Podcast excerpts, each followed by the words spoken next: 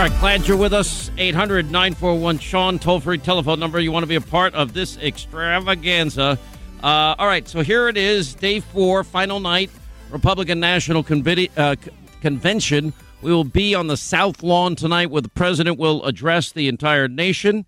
And uh, I understand there's probably going to be about 2,000 people there, uh, which is a, a big event. At least it's going to have some life compared to the, the boring, monotonous, dull hate fest of four days of the DNC convention. And you're going to see and have the ability now to compare and to contrast competing visions for where we want to take this country. It couldn't be any more clear.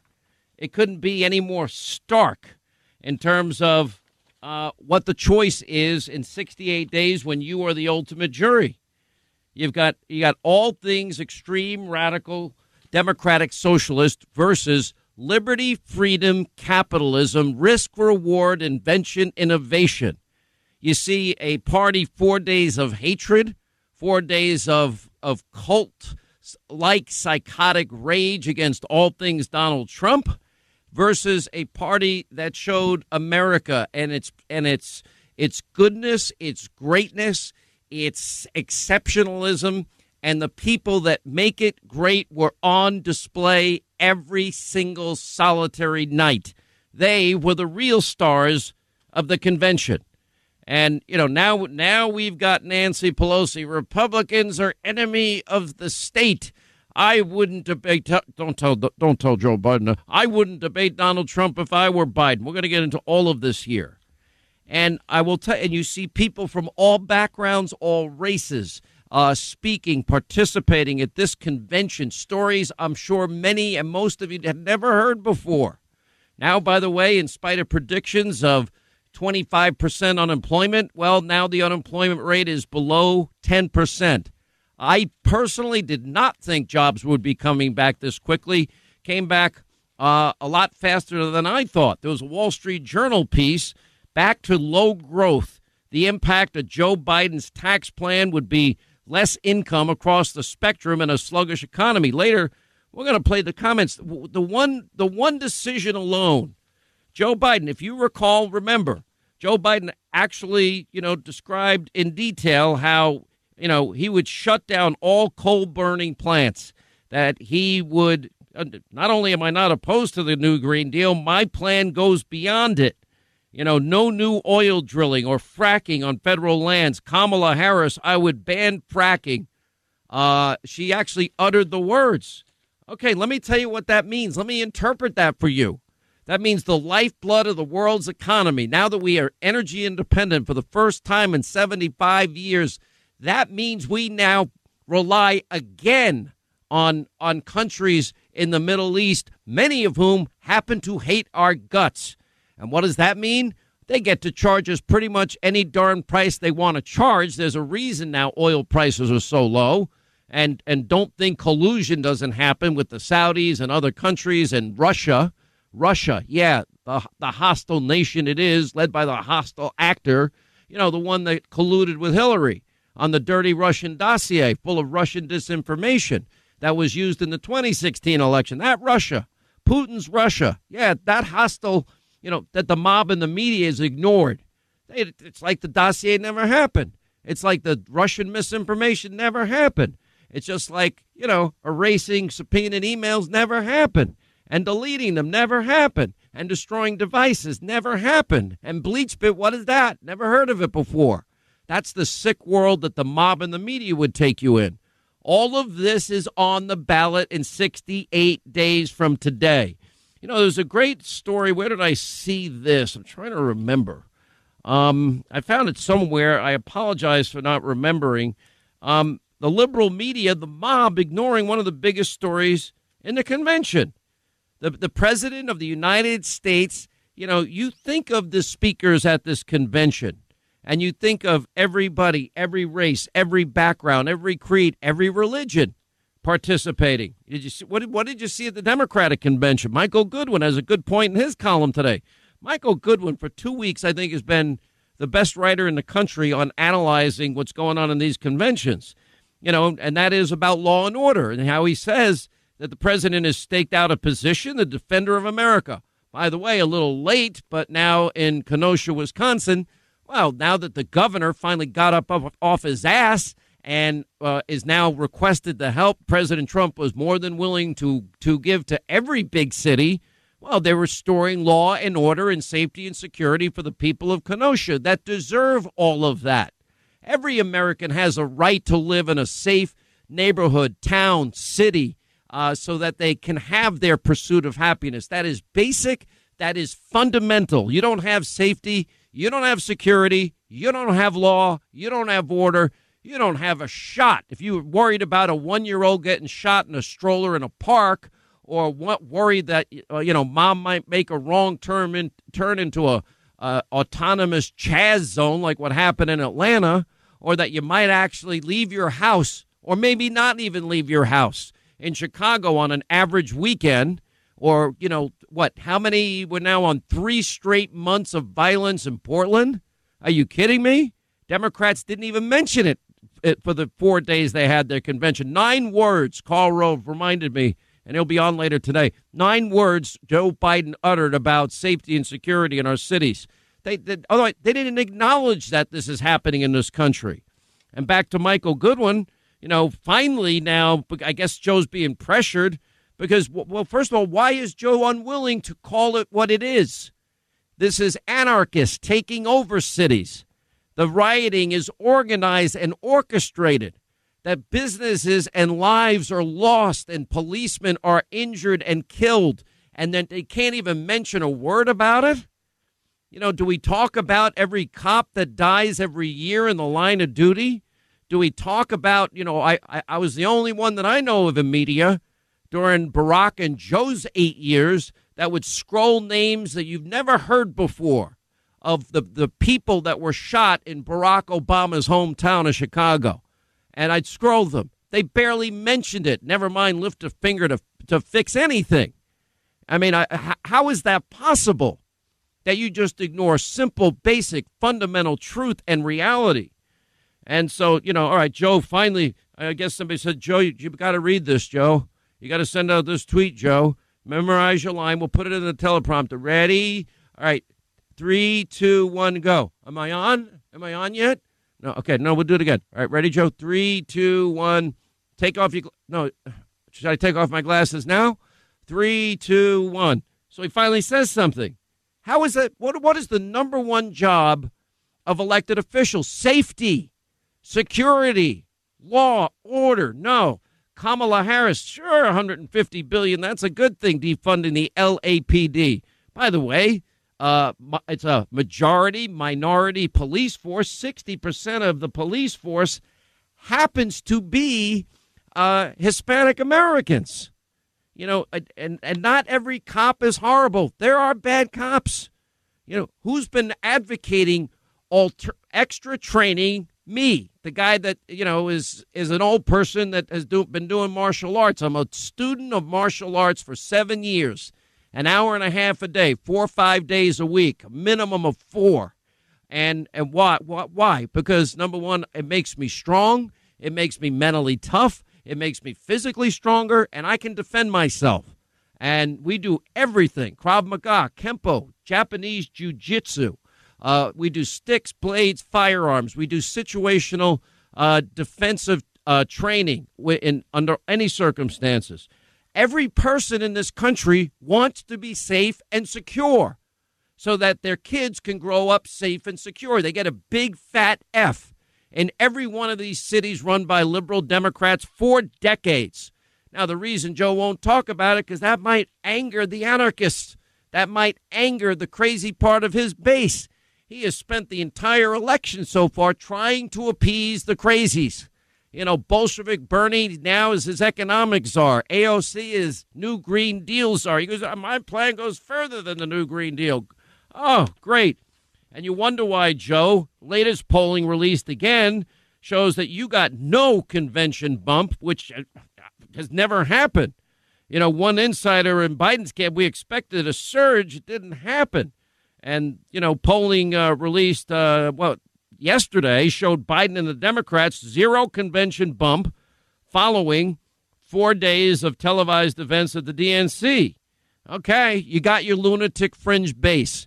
What about every other? Every American wants safety and security. Now you got the news media. They're hitting the panic button because the riots might torpedo Biden's poll numbers over there at Donlin. The rioting, here's what he said it has to stop. It's showing up in the polling, it's showing up in the focus groups. It's the only thing right now that is sticking. Uh, uh, okay, how about we just forget about politics for one second here?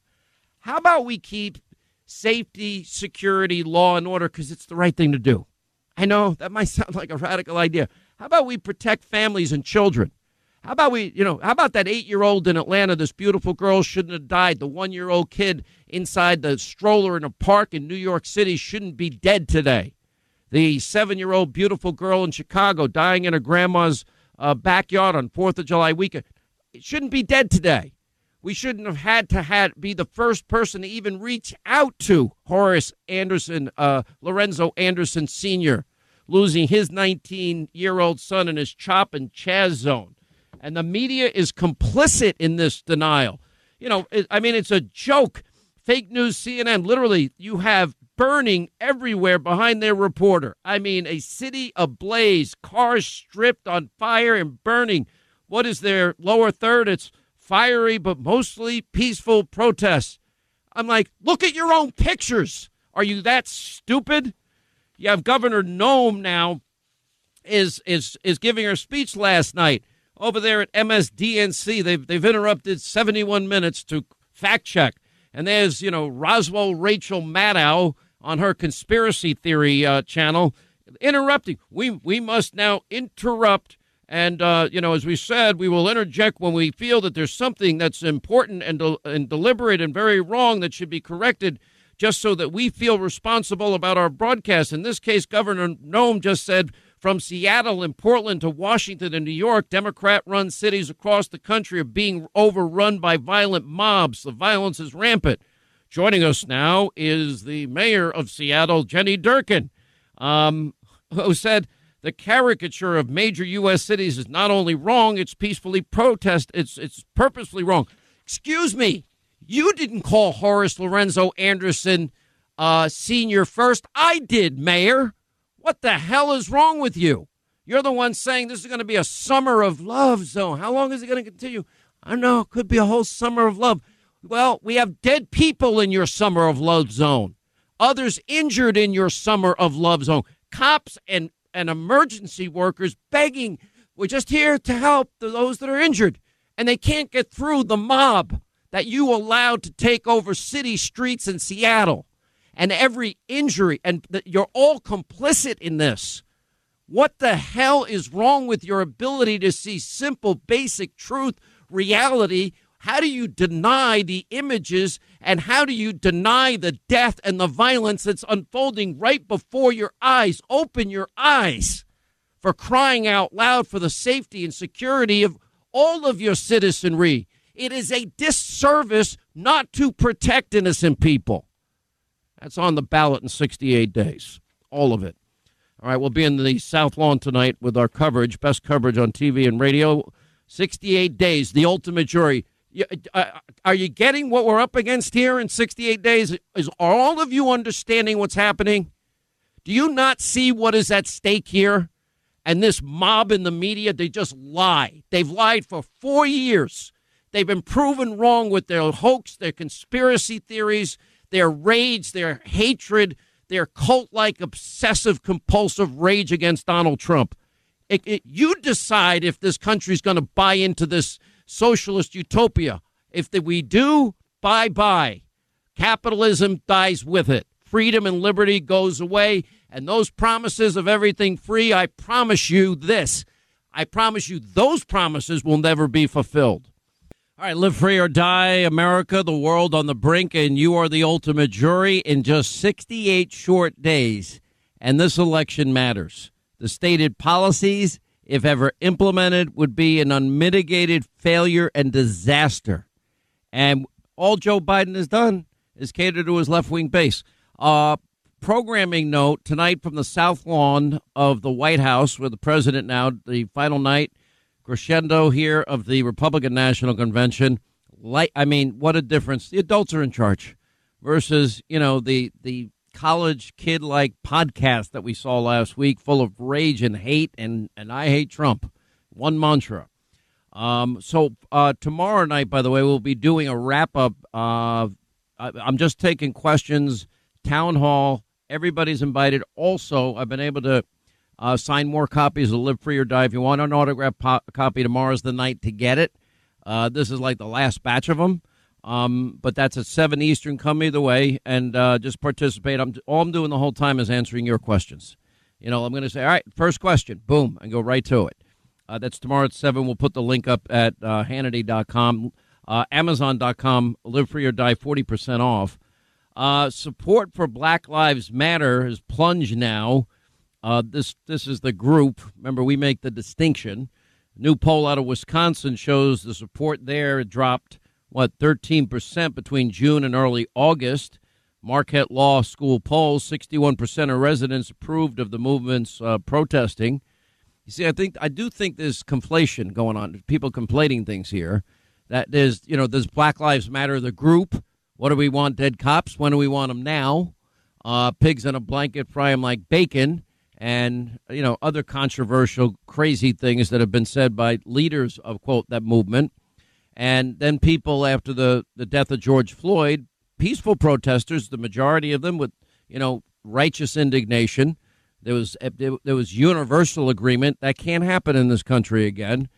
And but they would chant black lives matter different from the group black lives matter. I just got to make the distinction um, the president now will restore order because the governor, after three days and three nights in a row in Kenosha, Wisconsin, uh, finally has requested the president's help. And the president, uh, yeah, I'm sending federal law enforcement and the National Guard to restore law and order. And guess what? Last night, they restored law and order. I mean, it's. I, I don't think this is difficult. It's not pleasant. Nobody wants to do it.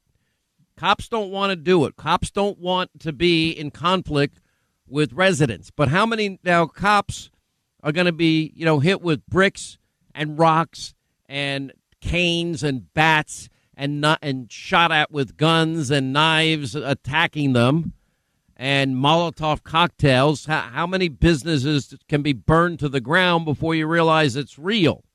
Not on fake news CNN Oh, it's mostly peaceful. what did they say about the, the Chaz Chop uh, spaghetti potluck dinner, autonomous uh, summer of love zone in Seattle? Oh, it's a festive like atmosphere. As these idiots on fake news, CNN and MSDNC are saying it, the, the, the anarchists are saying this is not a peaceful zone. This is not a festive zone. What the hell are you reporting? And got challenged live on the air by the people that they say, oh, I didn't know. And they're walking around in circles because they're kind of chasing them around in circles. Now you've seen uh, essentially so, almost like a street festival type atmosphere, a street festival type atmosphere. No. With a very. It is not a street festival. With a very intentional purpose. It is not a street festival. With, it is not a street festival. Do not say that. Please Shame on not. you for saying that. Shame on you for lying. That's what they said at the time. Oh, oh, it's not a festive. It's like festival like atmosphere. Yeah, people dying there. Mayor Durkan dead in your summer of love zone. And I, I, I, did you call Horace Lorenzo Anderson Sr. and apologize for the death of his son? Horace Lorenzo Anderson Jr., who 19 died in your summer of love zone.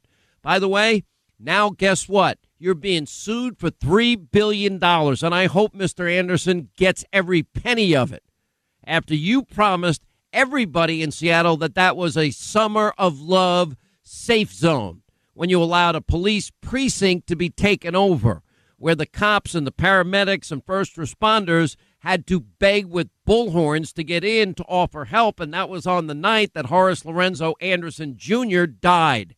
When you get shot, seconds matter. You have a heart attack, seconds matter. A bad bleed out, accident, seconds matter and the police have to beg to get in to do their job. Uh, you know, what cop want? Who wants to be a cop today? Nobody's going to want to be a police officer. And I will tell you, you know, we should learn from mistakes here.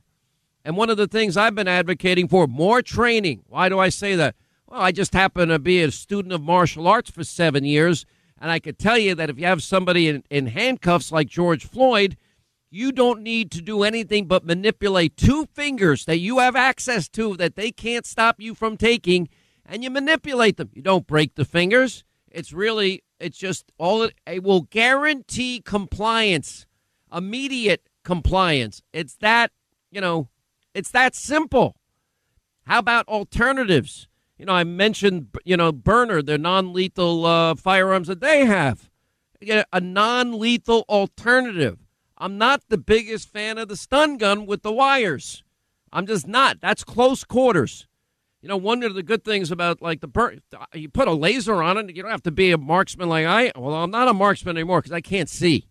I, I, can't see anything. I literally, you know, I, I put lasers on all my weapons now because I can't see. I used to be able to see. I had a I, I had to squeeze and I had to focus and I had to really, you know, I'm, I'm good at that part. But I'm like, okay, there's three people there. I only, you know, I just don't see far. I can't. I have a hard time reading the teleprompter now without glasses on. I just can't read it. You know, you get older. I got to go buy. I got to go see an optometrist. What, what, that what it is? Yeah, the professional guy. I, I do. I can't see. Um, Alice Marie Johnson, by the way, was, uh, let's see, pardoned by Donald Trump, was put away for life under the Biden sponsored bill. Alice Marie Johnson will be speaking tonight. I love her. I absolutely love that woman. Gotten to know her. I, would say she's a friend. And I hope she would say one or two nice things about me. I don't know, but I think the world of her. Goes to jail, life sentence, sentence first time offender. She's the first to admit what she did was wrong. She more than paid for her time. She ran Bible study after Bible study after Bible study, would counsel these younger kids thinking she never has a shot at getting out of jail. Donald Trump did it. Criminal justice reform, it's called. Uh, you know, just like, oh, you can't have a pardon and put it in the, in the Republican National Convention. Why not? Oh, we found out that there were 12 uh, cabinet officials in the Obama administration that were part of the convention in 2012. Oh, double standard again? I mean, it's just unbelievable. It's not hard to restore order, but we got to give cops more options. There's got to be more non lethal alternatives. The perfect case would be the Rayshard Brooks case. Okay, you had an alternative rather than the shooting. In my, if they if we give the cops the alternative, they don't have it now. They don't have it now. Get that we're America for crying out loud. We have ballistic missiles that can travel the the, the globe and back, uh, and and we can you know develop non lethal options so that if a cop makes a mistake, he's got another he's got another option available, another tool in his arsenal, literally that won't be taking somebody's life. Let's give that to them so that they can do a better job and and not just have that final you know, option. And know, well, Joe Biden, you can shoot him in the leg. You don't. You don't. Oh, he's so stupid. You you don't aim if you have any knowledge of firearms. You don't Let me shoot you in the leg. Okay, and then when the bullet ricochets and hits an innocent bystander, good luck with that. Uh, you go for top mass center. That's the target. That's what they're trained to target. But you don't want to get to that point. Is the whole point? Not there are there are other options. It is so frustrating to me that we don't, you know, think out of the box. We're the United States of America. We are, you know, the heart and soul of nuclear energy, of of defense weaponry, predator drones. We can come up with a non-lethal alternative to, for cops rather than just having one option. Option the, the, the nuclear option to use that which is to pull out a firearm. When you pull it out, by the way, guess what? You've got you don't pull it out unless you're going to use it. It's it's just oh, so frustrating. Um, Democrats complaining about a, a Pompeo. Uh, oh yeah, let's see. Six. I'm sorry, I said twelve. Six Obama cabinet members spoke at the 2012 convention. Oopsie daisy. Let's see. We had uh, Secretary of Health and Human Services Kathleen Sebelius you know, she's the one that lied about you get to keep your doctor, keep your plan, and save on average $2,500 per family a year. Well, just the opposite happened. Secretary of Interior uh, Ken Salazar, he spoke. Uh, Secretary of Agriculture Tom Vilsack spoke. Secretary of Education Arne Duncan spoke. Secretary of Veterans Affairs Ernie uh, Shinseki also spoke. Uh, Karen Mills, administrator of the U.S. Small Business Administration, you know, elevated in the in the cabinet to the cabinet level position in the Obama years. Oh, that would be media hypocrisy again. The mob lying to you yet again. We have AOC saying liberals should take the elephant mascot from the GOP because they are compassionate creatures. I don't even know what to say about this madness. Democrats are in a panic because voters are turning away from the left's unending violence. Why is Joe Biden so reluctant? Because he already adopted the they become the enemy. His words. He can run and hide all he wants. He said it. And of course, we'll, we'll redistribute funds elsewhere. That would be defund. And Kamala Harris, more honest, praising the the defunding of the LAPD by 150 billion dollars. Oh, so now that they can't get Mike Pompeo over speaking at the convention, Susan Rice is saying, well, he's problematic as Secretary of State because he's overtly religious. Oh my goodness. You mean freedom of religion exists in America? It was an interesting New York Post sort of water cooler topic, as we say in talk radio. Liberal Democrats are more likely to shut down political talk over disagreement. Yeah, I would say that would that would be true. I'd say that is probably mainstream. So it's all at stake, and it's 68 days away, and this is the most important election in our lifetime. This is it. It's all on the line. Care about law and order, safety, security? Okay, who, who are you going to vote for? Who do you trust? You care about lower taxes or higher? You want higher taxes? You want open borders or you want secure borders? Do you want the United Sanctuary States of America where we're going to pay for every illegal immigrant's health care, education, etc.? Or do you want people that, that get the highly coveted positions? 300 miles of wall, Donald Trump built it. Wasn't easy, had to go it alone because nobody wanted to help him. The same people that were all for it in Obama's second term. That would be liberal Democrats.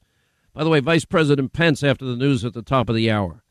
I mean, so you have day four. Wow, American greatness, American uh, exceptionalism.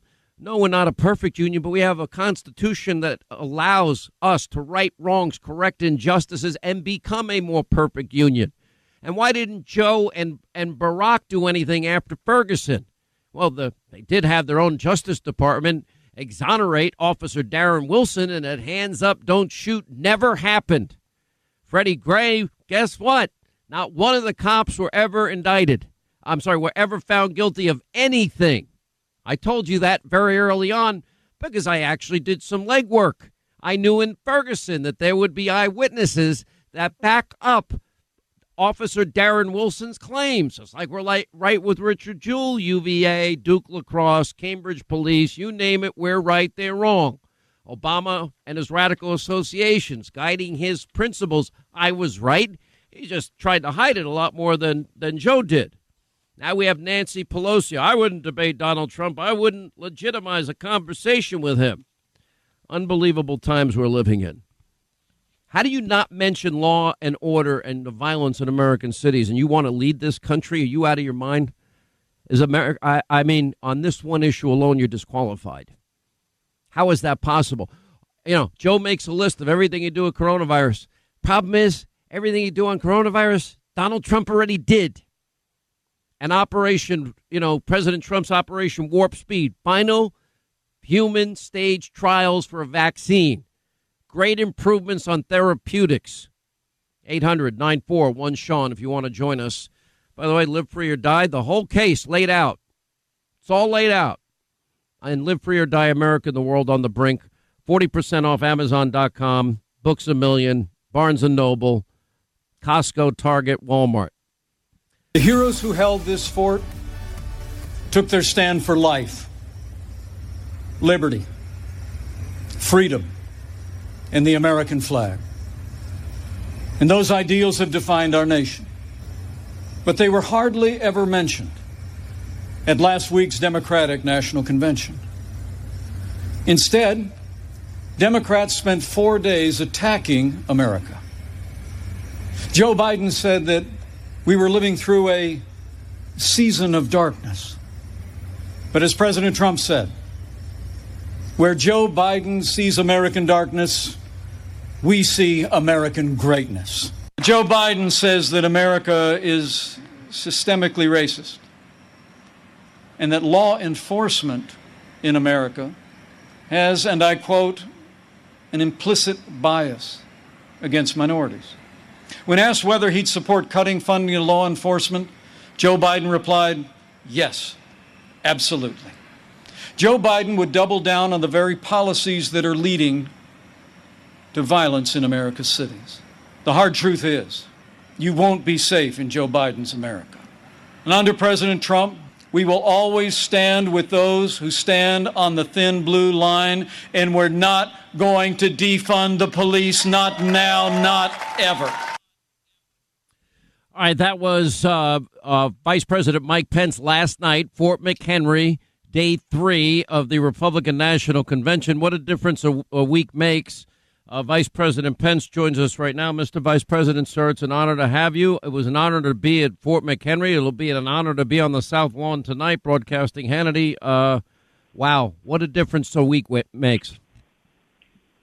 Sean, great to be with you. Thank you for uh, thank you for being there last night at Fort McHenry. Karen and I were uh, were, were were deeply moved uh, to be in that setting, to be among those heroes. I know I know that President uh, Trump and and the First Lady felt the same way, but um, it was a it it was a night to remember. Um, but also, I, I hope I, hope the whole of this convention has laid out uh, to the American people uh, the choice that we face in this election. As as I said last night, I honestly believe with all of my heart that while the Democrats said that democracy is on the ballot, uh, I believe that our economic recovery is on the ballot, law and order is on the ballot, but things much more foundational to our country are on the ballot. Not whether America will be more conservative or liberal, more Republican or Democrat, more blue or red. It's whether America remains America. And the privilege to be there at Fort McHenry, where 206 years ago Americans took their stand, defended uh, our nation, defended our flag to be able to deliver that message is something I'll cherish the rest of my life. It was it's a special place. You you went into the history somewhat last night. Uh, what I find amazing, you know, here you have a ticket. I've never seen this in all the years. I'm 33 years, sir, in radio. I'm, believe it or not, and I look younger, right? I'm 25 years now on the Fox News Channel. you bet. Uh, and uh, it's a, I haven't gone full on white like you, but I'm getting there. Uh, but I think you have a more stressful job than I do. Um, it's the mileage. you, I have plenty of miles on this old car. Um, but here's my thought: we have we have in this country. How is it possible that nine words, only nine words, were uttered by Joe Biden about what three months of violence in Portland? We see what's happening in cities like New York. Uh, we see what's happening in Seattle. You know, in the in the Obama Biden years, I used to scroll the names that nobody ever heard of of people shot that weekend in Chicago, people murdered that weekend in Chicago, and I'd run the whole list. Nobody names nobody ever heard. If we don't have law, order, safety, security, Mr. Vice President, how do you how is it possible to pursue happiness? Is it possible?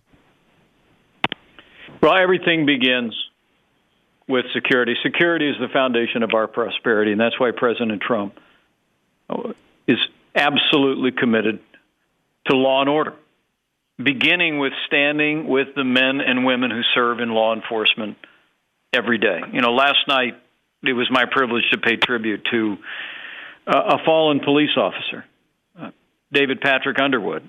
He was with the Department of Homeland Security's Protective Service. He was shot and killed during riots in Oakland. His sister was with us to be able to, to be able to express our sympathies and our support, as I know is the is the the opinion of virtually every American. I mean, these police officers put their lives on the line every single day to protect and serve. And everything begins with standing with law enforcement. But the point I also wanted to make last night, and I, and I hope I hope I hope we were able to begin to make it with Americans uh, uh, that that hadn't heard this yet, is that with President Donald Trump, we we we believe that you don't have to choose between supporting the men and women who serve in law enforcement and supporting our African American community and other minorities that live in our major cities. We've done both for three and a half years, and we'll continue to do both for four more years. Sean, you look at the record of this administration, this president. We provided resources for 4,000 more police officers through the COPS program on the streets. We provided resources and support to law enforcement. You see police officers' unions endorsing President Trump almost every day around this country. And at the same time, though, I couldn't be more proud to be vice president to a president whose economic policies saw the lowest unemployment rate ever recorded for African Americans. He signed uh, he signed a record investment in historically black colleges and universities. We've fought for school choice, doubled the school choice program in Washington D.C. that that President Barack Obama and Joe Biden set aside. And and add add to all of that, uh, add to all of that that we've we've been standing up for law and order in our streets. And, and, and, and as I said last night, we, we are going to have law and order for every American in all our cities and towns, and for every American of every race and creed and color. The American people have every right to deserve that, and President Donald Trump and I are going to are going to continue to stand for that principle. We're going to fight for that principle. And while, while literally you have the Democrats who last week in their convention spoke not one word uh, about the about the chaos and mayhem and rioting in major cities around the country. You've heard one speaker after another address that issue. This is this is this is about the future of our country, and everything begins with the safety and security of the American people. Historically, Mr. Vice President, after somebody secures a nomination, and I would argue Donald Trump stayed the same. I mean, Donald Trump and you pointed this out last night. He means what he says. He says what he means. And in other words, he didn't move right to get a nomination and then move back to the center. But he's now, we have Joe Biden. I think it's a position of weakness, has adopted who used to be an outlier, Bolshevik Bernie, I call him, his economic plan, as the president calls it, the Bernie Sanders Joe Biden manifesto he not only supports the new Green Deal, but he actually said, My plan goes beyond it. He's pledging trillions of dollars to AOC's new Green Deal. Uh, to the left of Bernie Sanders is Kamala Harris, who you will be debating. Uh, there's never been a major party in America with a with an agenda, a stated agenda, this radical and this extreme. Well, it, to your point, you need look no further than what Bernie Sanders said. I, I thought it was important to quote Bernie Sanders in his address at the Democrat National Convention, Sean, when I spoke last night. He said he said many of the ideas that he had fought for that a few years ago were considered his words were considered radical are now mainstream in the Democratic Party. That's what Bernie Sanders said. I know Bernie Sanders. I served in the Congress with Bernie Sanders. Bernie Sanders is an unapologetic socialist. And and for for him to stand up and you look at their unity agenda and for all the things that you said and and and we spoke about them last night. The, the choice in this election has never been clear. Where we cut taxes by more than five trillion, Joe Biden, in the middle of a global pandemic, wants to raise taxes by four trillion dollars. He wants to bury our economy under a $2 trillion version of the Green New Deal. I mean, all, all of the policies, one after another, uh, I, I think lay out the kind of choice that uh, that I, I'm I relish the opportunity. I'm headed out tomorrow. Uh, I'm going to be in Minnesota. We're going to be taking our case all across this country, and I think we're going to win four more years for President Donald Trump in the White House if the stated policies of of Joe Biden and Kamala Harris are implemented, in other words, Kamala Harris had said that she supported defunding the LAPD 150 million dollars. Uh, Joe Biden, he can run as much as he wants, but he said police become the enemy, and he would reallocate funds away from the police. He said it. If if that policy, if open borders, uh, if that policy is implemented and free health care for people that didn't respect our law, sovereignty, borders, etc., if their plan, uh, Kamala Harris said, I would ban fracking. Uh, Joe Biden literally said no, no new oil drilling or fracking on federal lands. My my plan goes beyond the new Green Deal. Uh, we have to shut down all coal burning plants. Joe Biden said so. They promise everything is going to be free from cradle to grave, womb to tomb, and they're going to get rid of the lifeblood of the world's economy and Donald Trump has brought us to energy independence, and the, we're now the world's largest producer of energy for the first time in 75 years. What would what would the stated plans, if implemented, make this country look like? Well, it, it, that's why I said last night. I think the question, the issue in this election, is whether America remains America. Look, we have built, um, and this president uh, revive the most the the, the strongest, uh, most prosperous nation in the history of the world.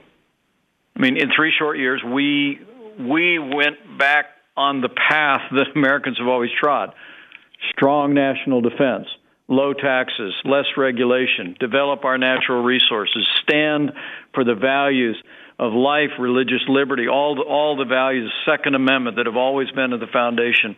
Uh, put America first uh, in our foreign policy stand for law and order, and and President the president laid all all of that out over the last three years. And the Democrats right now, Sean, you've said it well. I mean, Joe Biden and the Democratic Party have been overtaken by the radical left.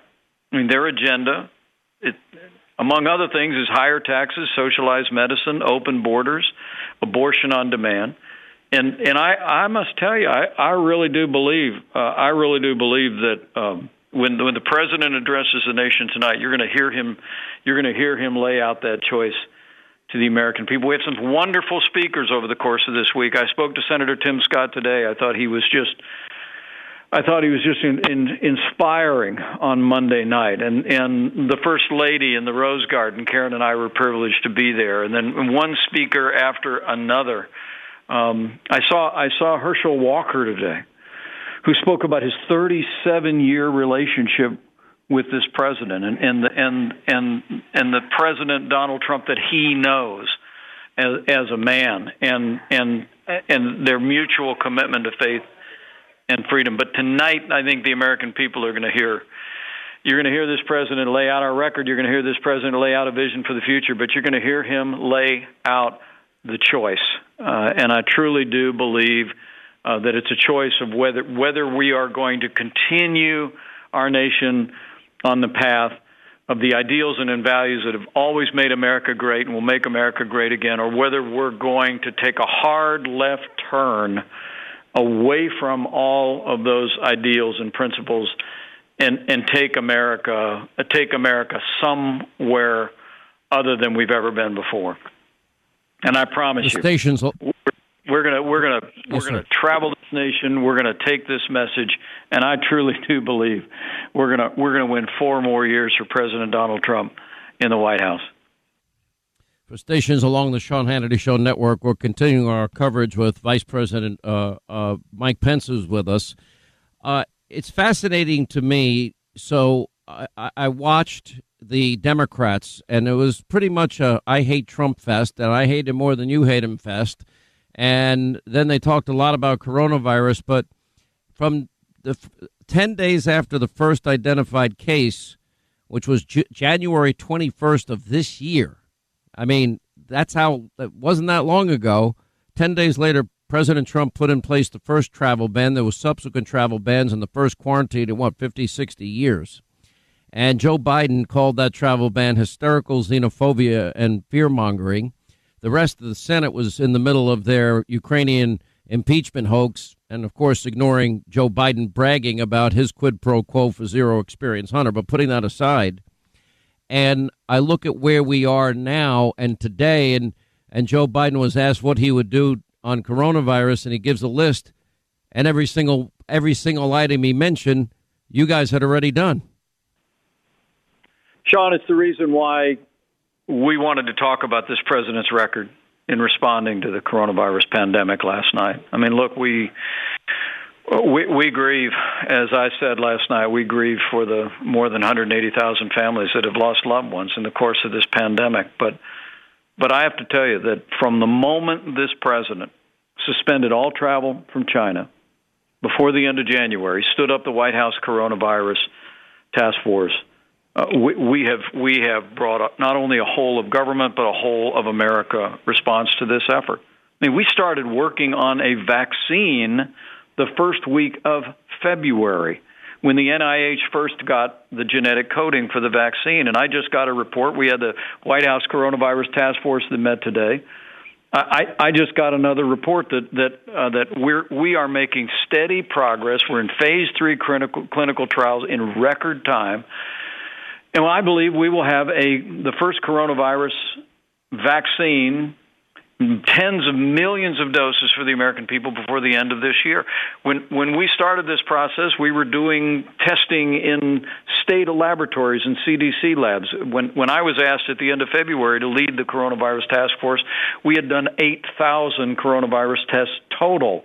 Now we do 800,000 tests a day. We've distributed billions of personal protective equipment. We manufactured 100,000 ventilators uh, in 100 days. We've been distributing therapeutics and medicines. I, I, I must tell you, we, we mourn with those who mourn and grieve with those who grieve. And we, we will never, never diminish the losses that American families have experienced. But when I see the way the American people have responded, our healthcare community has responded, and the way that this president has led all 50 states and territories to respond to this. I, I, I just I couldn't be more proud of this country and couldn't be more proud to serve alongside this president. And all the second guessing uh, by Joe Biden uh, and his running mate won't won't change the fact of of what this president did and how wrong Joe Biden was. Your point is exactly right. When when the president shut off all travel from China, Sean, I can tell you for a fact that saved countless American lives. It bought us invaluable time to stand up uh, an, an industrial response across this country, the likes of which we hadn't done since World War II. I mean, the truth is, we knew that many people actually died in northern Italy when the coronavirus pandemic struck there because the hospitals were overwhelmed because they didn't have equipment, they didn't have supplies. But when the president looked, he looked at the second largest economy in the world, and before there was a first community transmission case in this country, the president shut off all travel from China. He said, "We're going to put the health of America first. We're going to stand up."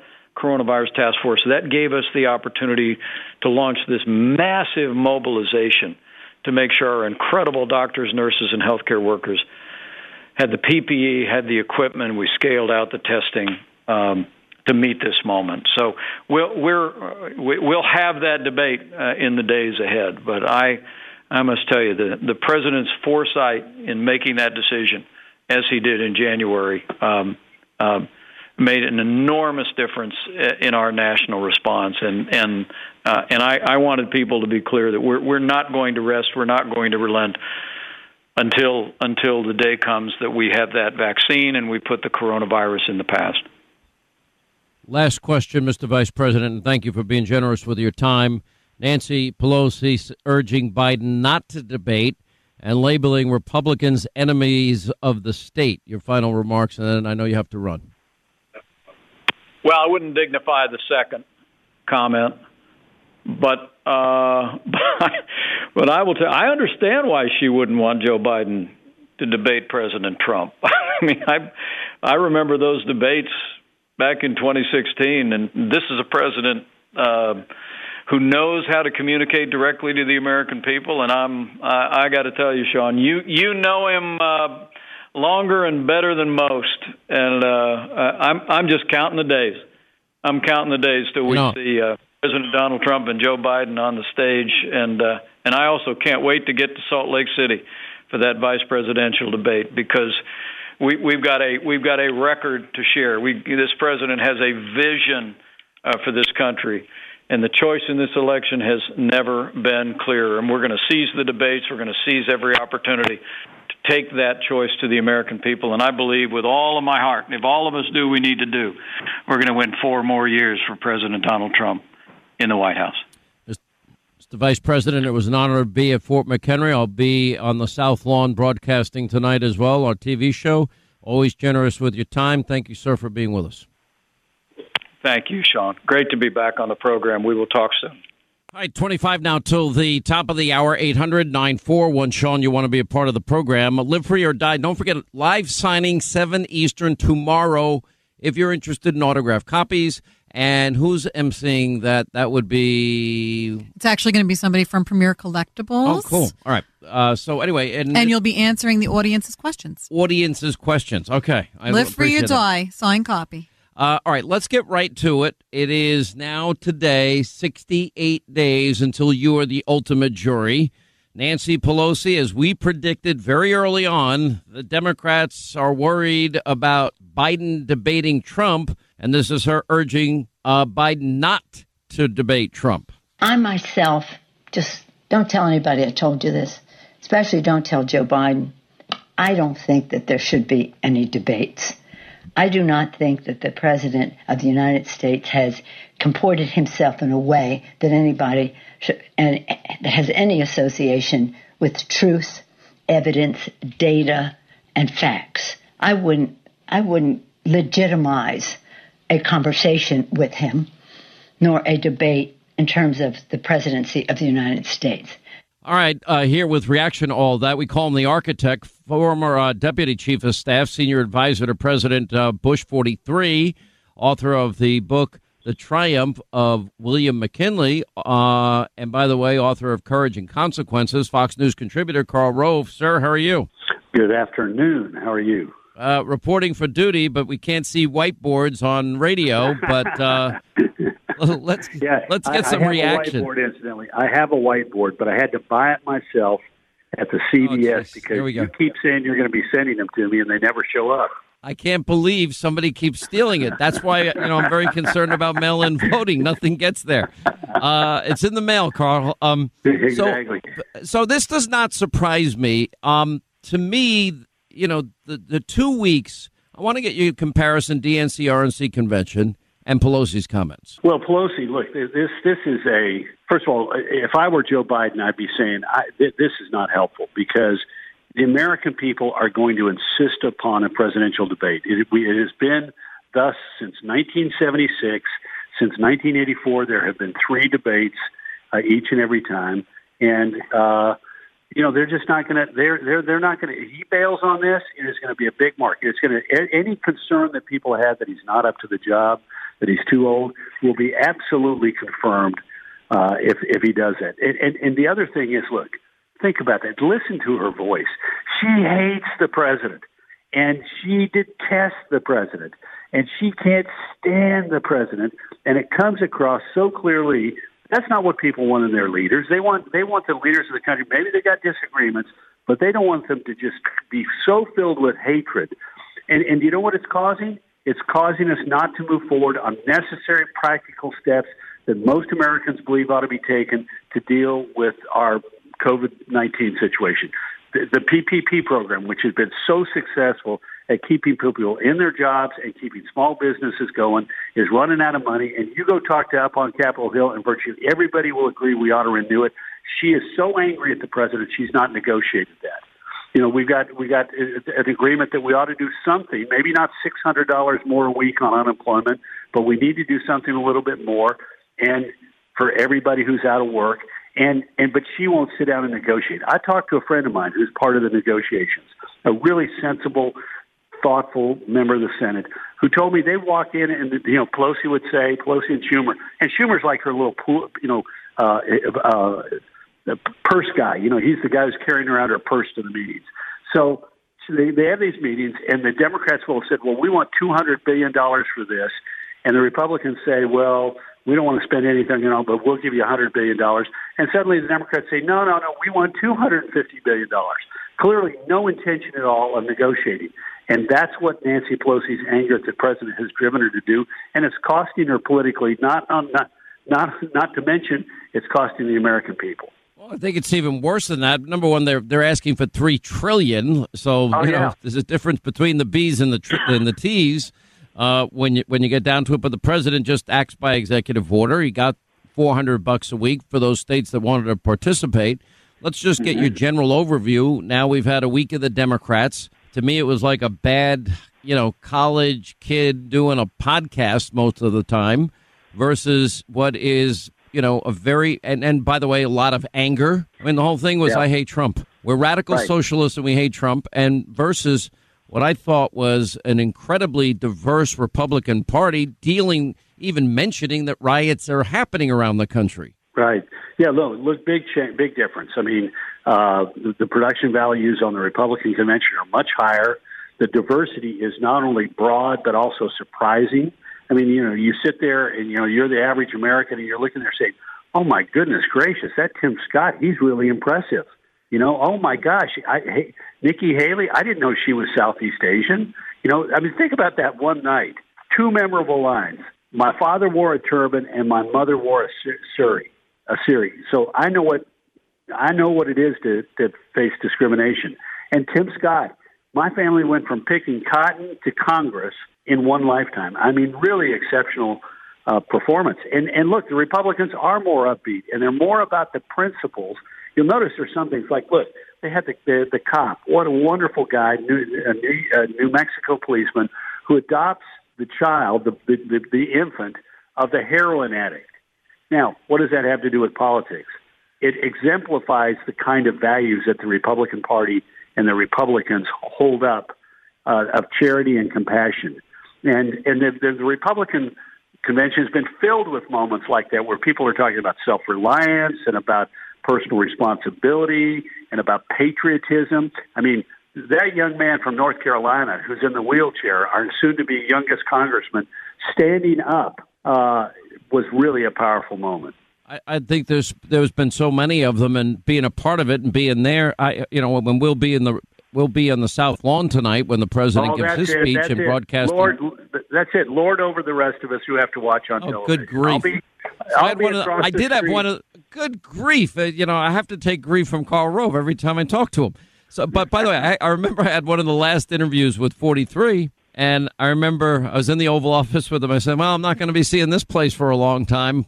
I had eight years in exile, Karl.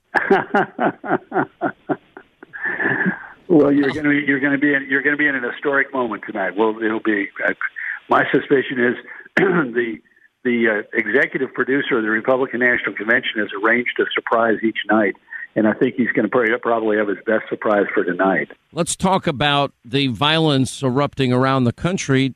Never mentioned at all in the DNC Yeah. convention. How do you ignore, you know, uh, you know, eighty plus days of rioting in Portland, or what's happened in what happens in Chicago every weekend? What's happening in New York? By the way, what do all these cities have in common? Karl Rove, run by liberal Democrats for decades. Right. What's interesting to me about this is this should not this should not be difficult. You know, there is a gigantic majority in this country who believe that people have a right to protest and that the protests following George Floyd were justified and that people had a right to turn out to the streets to to, to demonstrate on behalf of, of justice. But they also believe that violence is not justified under any means, under any way, shape, or form in connection with these protests. So Biden has had the ability to say both things, but he can only bring himself to say the first and not the second. And last night, it's a sign of something that they're beginning over there to figure out that it's been a mistake for them not to not to hit that second note that this violence is unjustified. Uh, you know, like Minneapolis, I found he had nine during the entire problem in Minneapolis. He he had nine words condemning the violence, and we had a weak as dishwater comment last night, and it was only because it was in the middle of the Republican convention and he was getting beat up uh, on this. Now, ordinary Americans are going to look at this and, and at his behavior of the last several months. By the way, when you, say what? ordinary, that weak- means we smelly Walmart shoppers. But go ahead. deplorables. Those of us who cling to our religion and our guns. Uh, you know, this is a problem for him, and, and it's to me it's inexplicable why he why he let himself be put in this position. And you know what my conclusion is? My conclusion is is that he is surrounded by people who tell him, Joe, you can't do that because that's going to alienate our base. That's why you got to go out there and say you're going to do these things to we're going to get rid of oil and gas, and that's why you got to go out there and say these things uh, that you know we're going to get a wealth tax and we got four trillion dollars in taxes. You got you got to go out there and appease your left wing base. I'm going to be the most liberal president in history. I mean, this guy used to be known as a centrist Democrat, but he is weak, and he is now surrounded by people who are pushing him to the left, and his party is pushing him to the left. You know, he's sitting up there trying to make certain that Bernie loves him and that AOC is is in his camp, and that the hard left of the Democratic Party is happy with him. All right, quick break. More with Karl Rove on the other side. All right, as we continue with the architect, Karl Rove, I am saying this is the most radical, extreme, socialist now embracing ticket of any major party in history. So, my question is now that he's adopted Bolshevik Bernie's economic plans and pledging trillions to AOC's new Green Deal, and he takes somebody even to the left of Bernie Sanders, who was once an outlier in the Democratic Party and, and viewed as an annoyance uh, now he's mainstream, uh, but I don't see any outreach. That's that's not the way things are usually done, Karl. That you go harder left when you get the nomination. Yeah, well, I think I think a couple of things. One is I think they think that it's enough to say Donald Trump is a horrible human being and Joe's a decent guy, and uh, that covers up. They think uh, all the rest of this stuff. Now, that, that you know that may that's sort of as I put in my Wall Street Journal column a week ago. That's sort of like the you know four corner strategy in basketball or the prevent defense in football. And, you know, they're just trying to run out the clock thinking that that's going to be sufficient. And if the president lays out a second term agenda and if the president continues to be to do what has been done the last three three days, which is to contrast what he has done and what he believes and what he wants to do with what Joe Biden wants to do, then the president's got a great chance at this because sometimes if you try and run out the clock, uh, it turns out that, that you're simply running out your chance to, to pursue a winning strategy. Let's look at the electoral map. You have to run the table if you're a Republican. Electoral yep. college. Okay, Florida. Oh, you got to win Ohio. Uh, Georgia, North Carolina, Iowa. You got to win Arizona. Then you want to look at Nevada, New Mexico, uh, Minnesota, uh, Wisconsin, Michigan, Pennsylvania.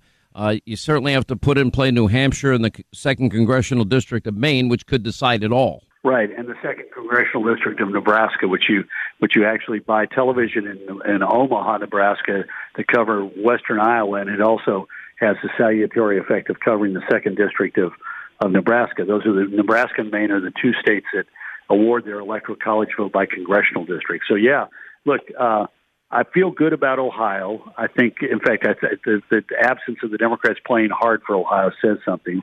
I feel good about. I feel good about Georgia.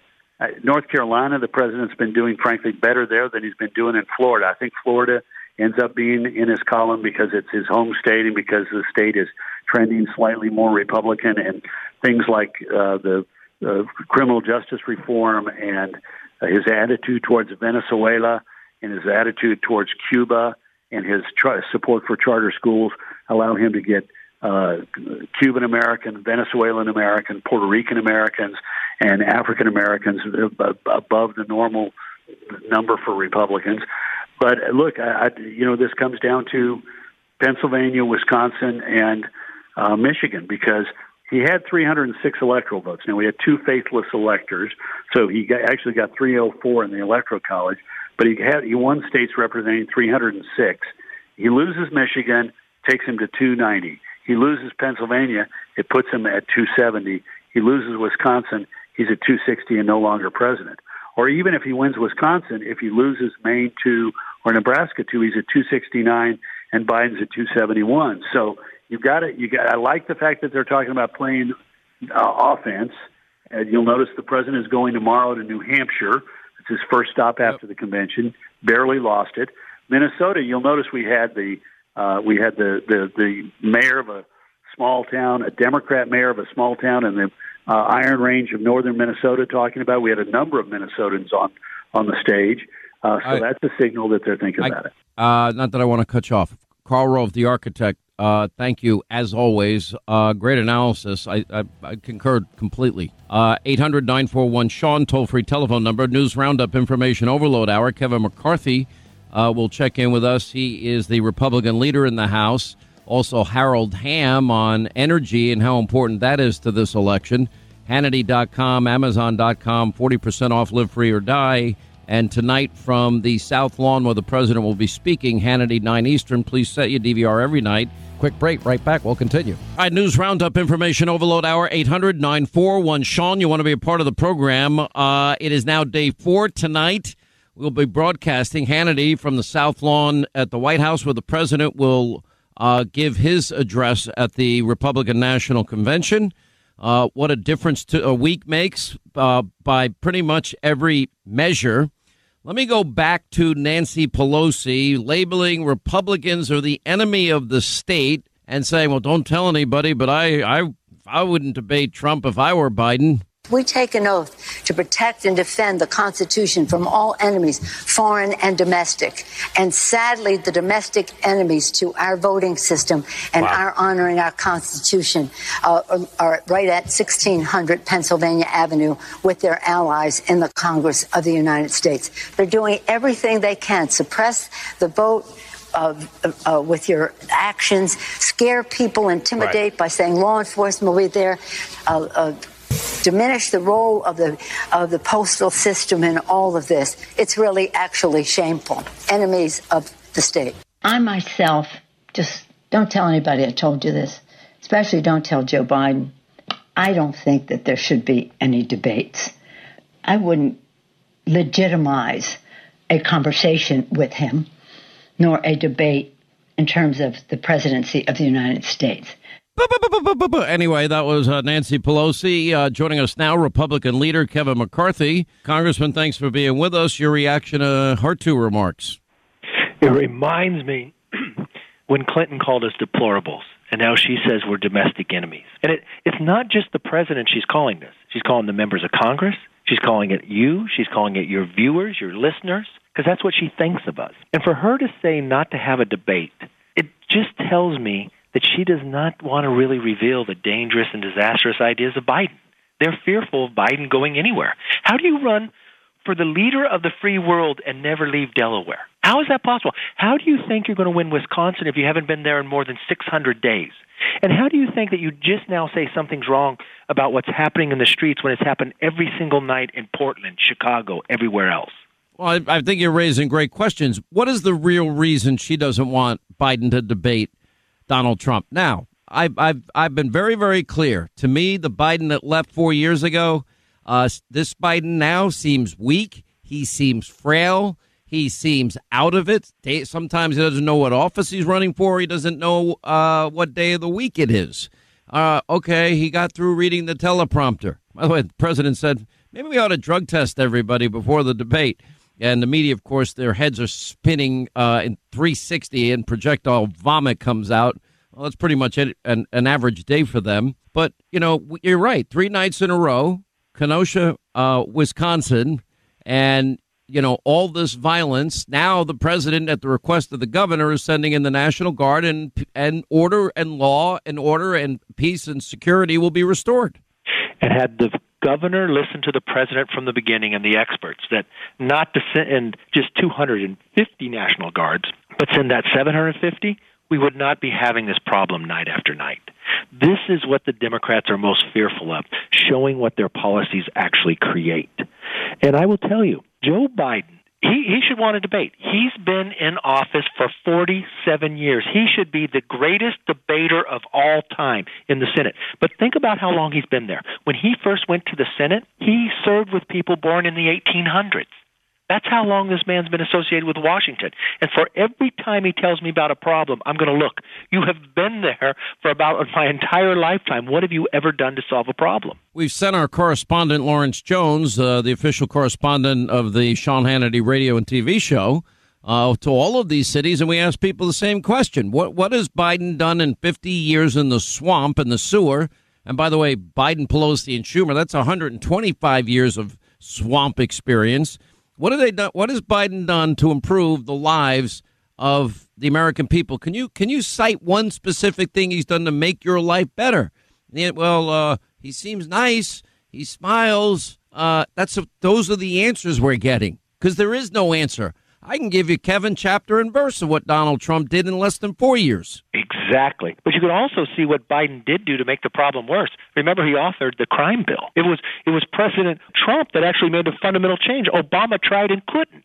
You watch time and again. Our economy could have grown under them, but their policies only harmed us. We watched Joni Ernst last night talk about the successes from speaker after speaker. I tell you, the contrast between the Republican convention and the Democrat could not be brighter. The idea that they go get some movie star, and what do we have? An American star. The person you see on the streets that wants to raise a family, to have a job, and they just found their life is better. And you know what? A lot of those were Democrats. And many of them come from every different walk of life, from gender to color and others. And those are the people that President Trump highlights. Why? Because those are the people he has listened to and kept his promise for. Let's talk about how do you not mention for four straight nights at the DNC convention. Uh, nine words, Karl Rove, remind us. That's it. That was all that Joe Biden mentioned about the violence in American cities that have now been ongoing for over three months. And and it's like, okay, what? Hear no evil, see no evil, say no evil. How do you stick your head in the sands when people are dying and businesses are being destroyed and you just deny the reality? I mean, actually, uh, you know, when I get back, you know, to regular programming, which, you know, and we're obviously covering the news, which is what we do, but you have a scene of fake news CNN with flames are flying everywhere, fiery, but mostly peaceful protests after a police shooting. There's nothing peaceful what's been happening here. No. Joe Biden should go and get out of Delaware and just listen to families. They're scared. They're scared to walk the streets that they walked every day before. How many reports do you see day in and day out of somebody being beaten to being in a coma? But somehow that was a, a safe protest, or you see buildings being burnt.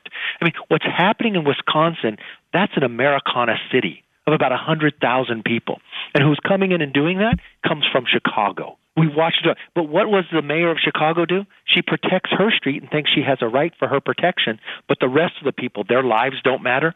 How is every single weekend we hear a report of a young child or somebody else being shot and killed in those cities? And what's the common denominator? They've had Democrat gov- Democrat leadership for number of years.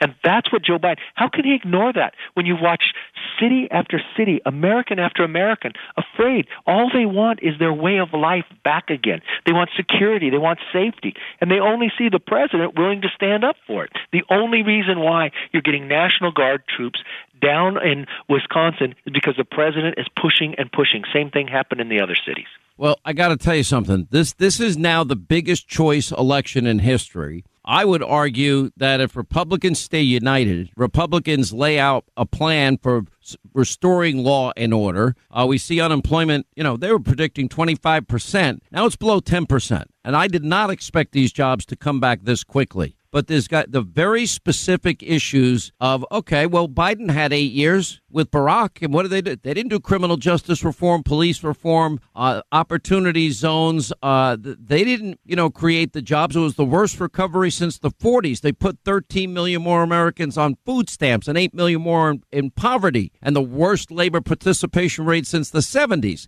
They said nothing about coronavirus when it actually mattered, and Donald Trump was a- acting they were busy with their sham impeachment trial hoax. You're exactly right. This is the, this is the fundamental question: Are we going to go forward or are we going to go backward? Do you believe in hope and cure, or shutting the shutting the businesses down again? I mean, look what this president's been able to do. We just saw Abbott now come up with a home test for five dollars. But and what what President Trump do? He bought 150 million of them, sending them to every um, elderly home care, every school, and others to protect America. President Trump's talking about a vaccine while Joe Biden sits in Delaware and says, No, I'm going to shut all businesses down again. When you want about hope, which you see what's happening in the Middle East, everybody's talked about Middle East peace. You've seen generation after generation talk about it. Something just happened under President Trump that we have not seen in decades. A, country recognizing Israel after he moved the embassy to Jerusalem. He was right then and he's right now. We watched the biggest economy raise every single family up, and he's watching that he could do it again. You have a very clear choice, and that's why it's not just, and you watch this convention, it's not just Republicans staying together. This president talks about America. The other thing that Joe Biden never talked about, and maybe it's because of Hunter, China. America is not going to be able to rise even higher unless they're able to confront China. China does want to play in this election. They do want Joe Biden to win, and I guess that's why he wouldn't mention it. But we can never be tied to supply chain ever again, and that's because President Trump has been working on it. He even warned us when he was just citizen Trump. You know, I'm looking at all of these potential uh, new congressmen and women. I mean, we saw this speech last night uh, from this gentleman that's running in North Carolina who would be elected, Madison. I guess, the youngest. Cawthorn. He'd be the yeah, youngest I mean, ever. Matt is, yeah, and then you got I don't know if you watched the viral video of Kimberly Klacik. I mean, Oh, she yeah. she was amazing, and and that's just the short list. I mean, I can keep going. You got Burgess Owens out in Utah, the fourth congressional You've district out there that he can win. Nancy Mace, who's in uh, South Carolina, she can win. You, we have more women running as Republican than at any time in the history of the Republican Party, and that's with President Trump on top. We have more who have won the primary. We have we have more minorities. We have more veterans. That's because he's opening this party up to be bigger, and that's what you're seeing at this convention. That you all have an opportunity. You know, I've always been a big believer in Newt's vision of nationalizing elections. We got an election in 68 days. It will determine if Donald Trump gets the four more years that I think he deserves, and whether or not Nancy Pelosi remains Speaker, and whether or not Chucky Schumer uh, ever became the Senate Majority Leader, God forbid. But it, you know, to me, it's what my book says: live free or die, because their stated policies scare the hell out of me. You are 100% correct, and that's why your book is a bestseller. Because that's really the question we have before us. Not Republican or Democrat, but it's socialism versus freedom. We're going to live free or we're going to die. Because even even Barack Obama says there's no difference between Joe Biden and Bernie Sanders, and Bernie is a socialist. So you need a real contrast. And if you ask us what we're going to do, I'm going to tell you in the speech tonight, we're going to renew the American dream. When I talk about the American dream, I talk about focusing on the individual. I'm talking about the school choice, the opportunity, they're not sitting back, the, the training, the broadband, the freedoms individually.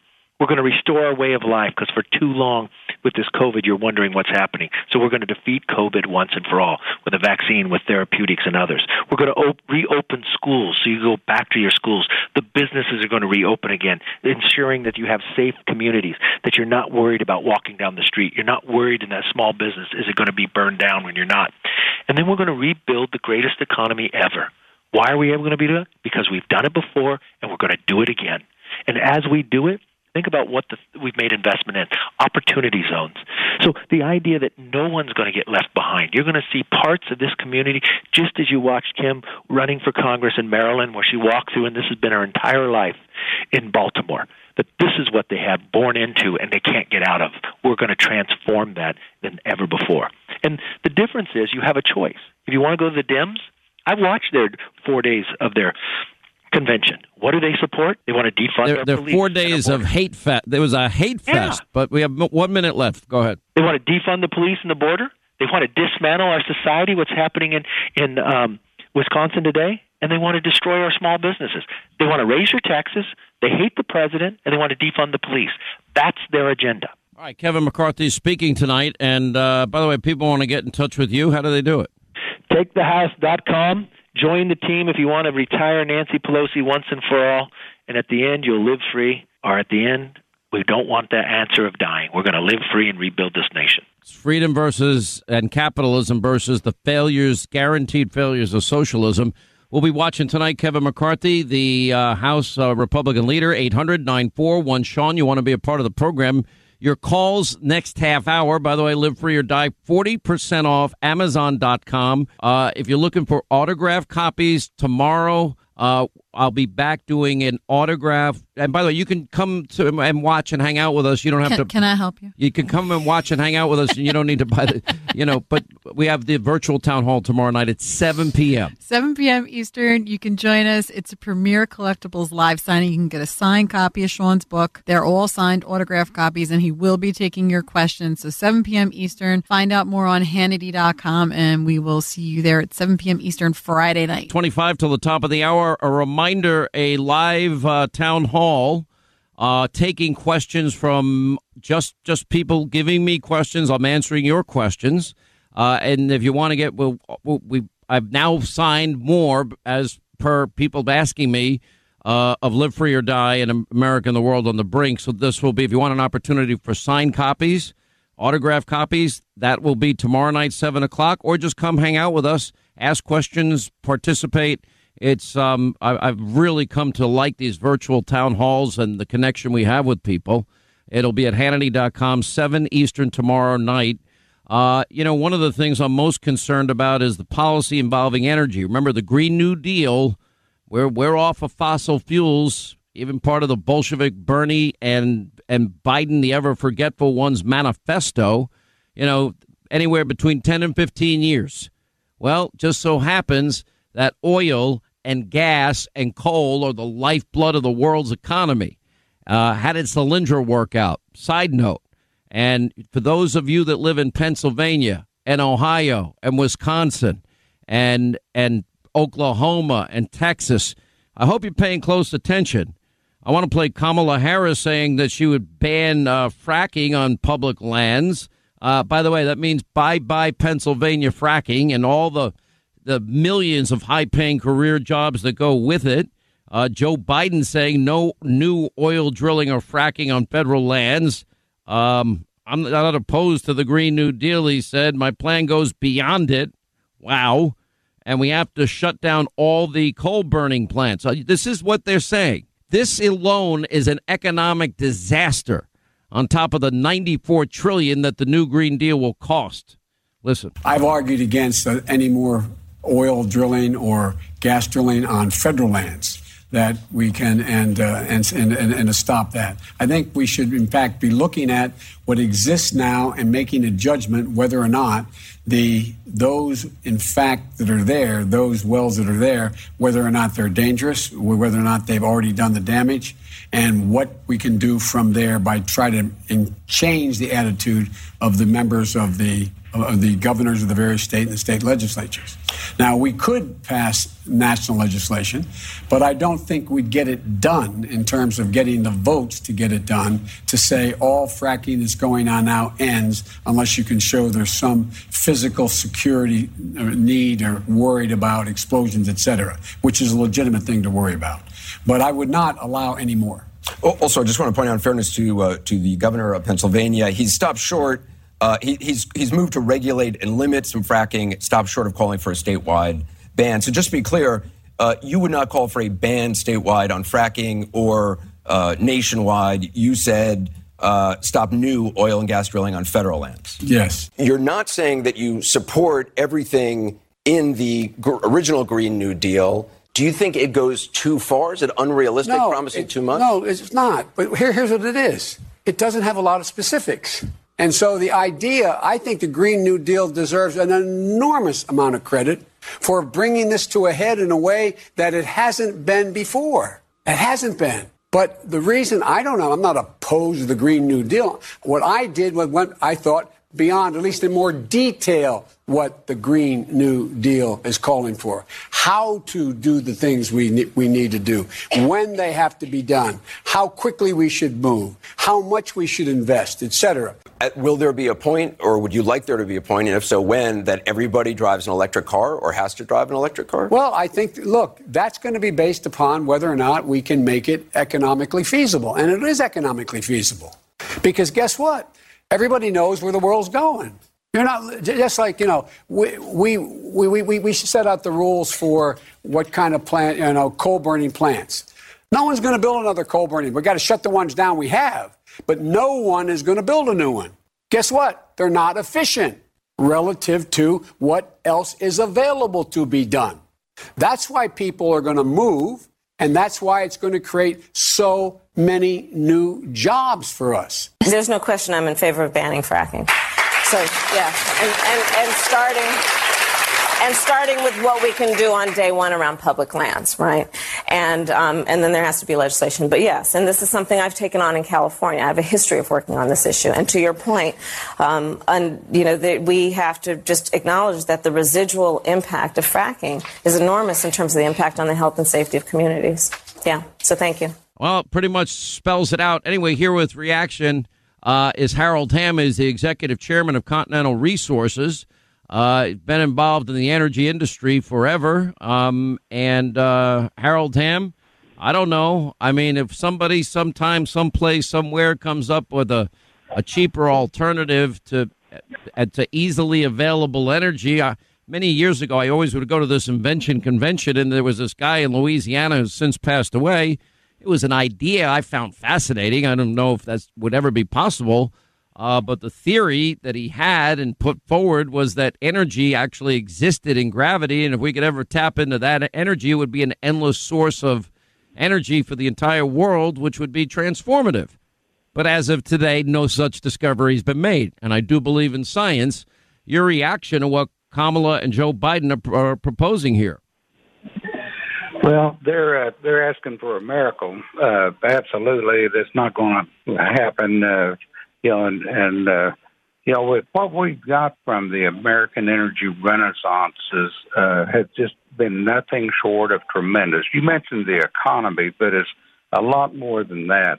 You know, we're not beholden to these rogue nations anymore. We, we our president can have a spine when dealing with uh, Iran and Iraq and and uh, Saudi Arabia, for instance. So it's it, it it's given us a, a uh, this energy independence has just been tremendous, tremendous what it's done for the United States, and and will continue uh, to give us uh, not only a, a great economy as you mentioned, and that's tremendous, all the jobs and everything there, but also our ability to deal, uh, you know, with uh, with everybody around the world.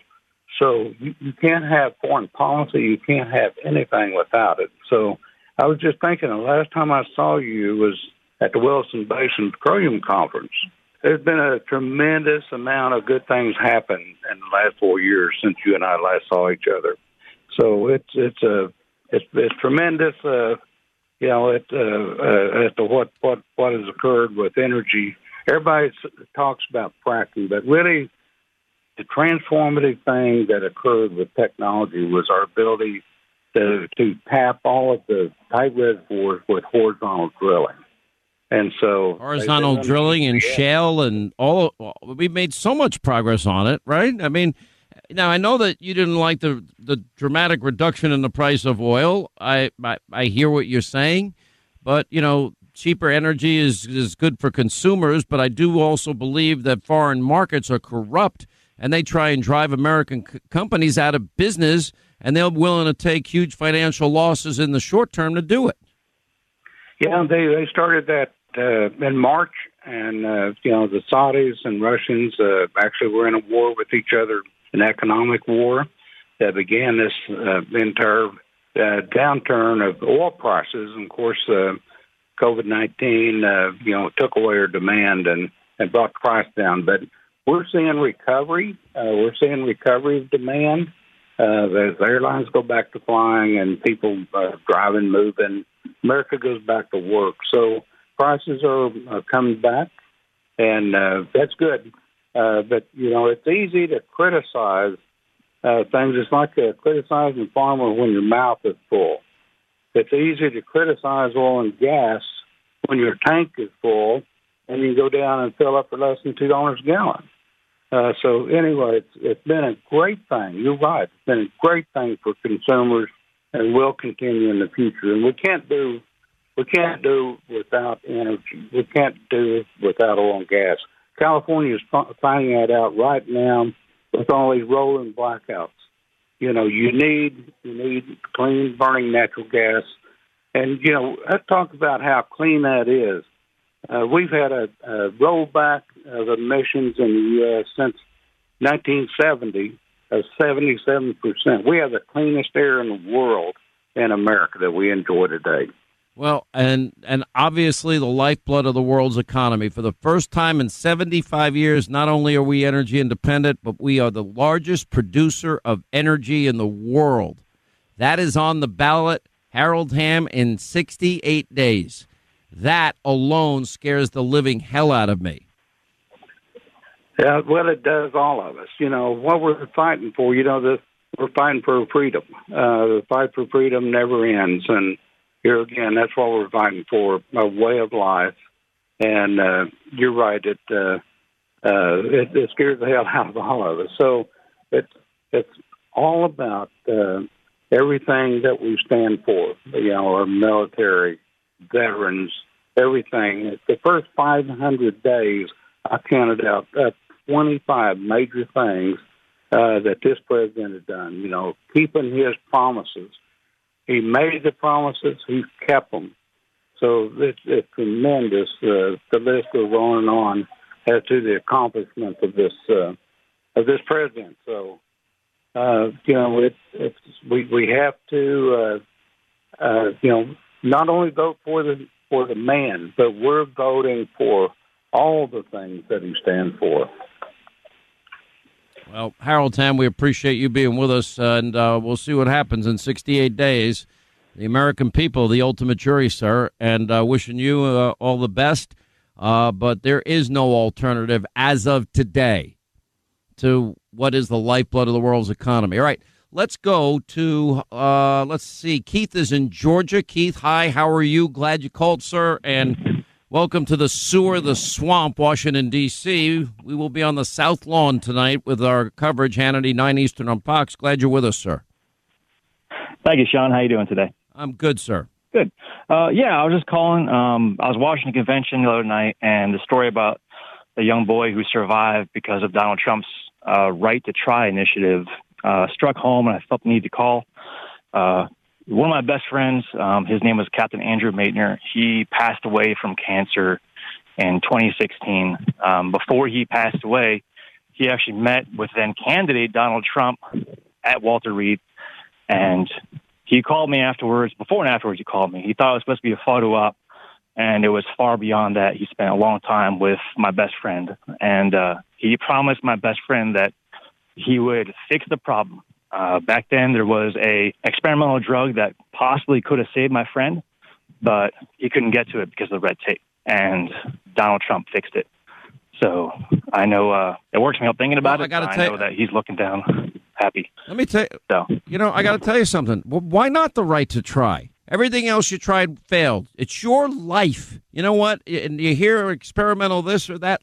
You, you why not? Well, what have you got to lose at that point? Maybe you have young children. Like, let me try. Before Donald Trump, there was no trying. There was no choice. Um, I think that the woman that spoke earlier in the week at the convention to me was just amazing and amazingly inspiring. Um, but you know, anyway, I'm glad you called. Anyway, South Lawn tonight, where the president is speaking, night four, Republican National Convention, Hannity, nine Eastern. Full coverage as uh, we have had all week on location. Had a great time at Fort McHenry, Rose Garden. Uh, an incredible week. What a difference a week makes, right? All right, that's going to wrap things up for today. Uh, uh, our final radio day here in the swamp will be back home in the other swamp tomorrow, but we'll be on the south lawn of the White House. Hannity, 9 Eastern, Fox News Channel. Set your DVR. Hope you'll join us. Uh, the president speaks tonight, the final night of the RNC. We will be there. Hannity at 9, straight up. Hope you'll join us. And don't forget, uh, Amazon.com, Hannity.com, 40% off. Live free or die. America and the world on the brink if you've not gotten your copy. See you tonight, back here tomorrow. As always, thank you for being with us.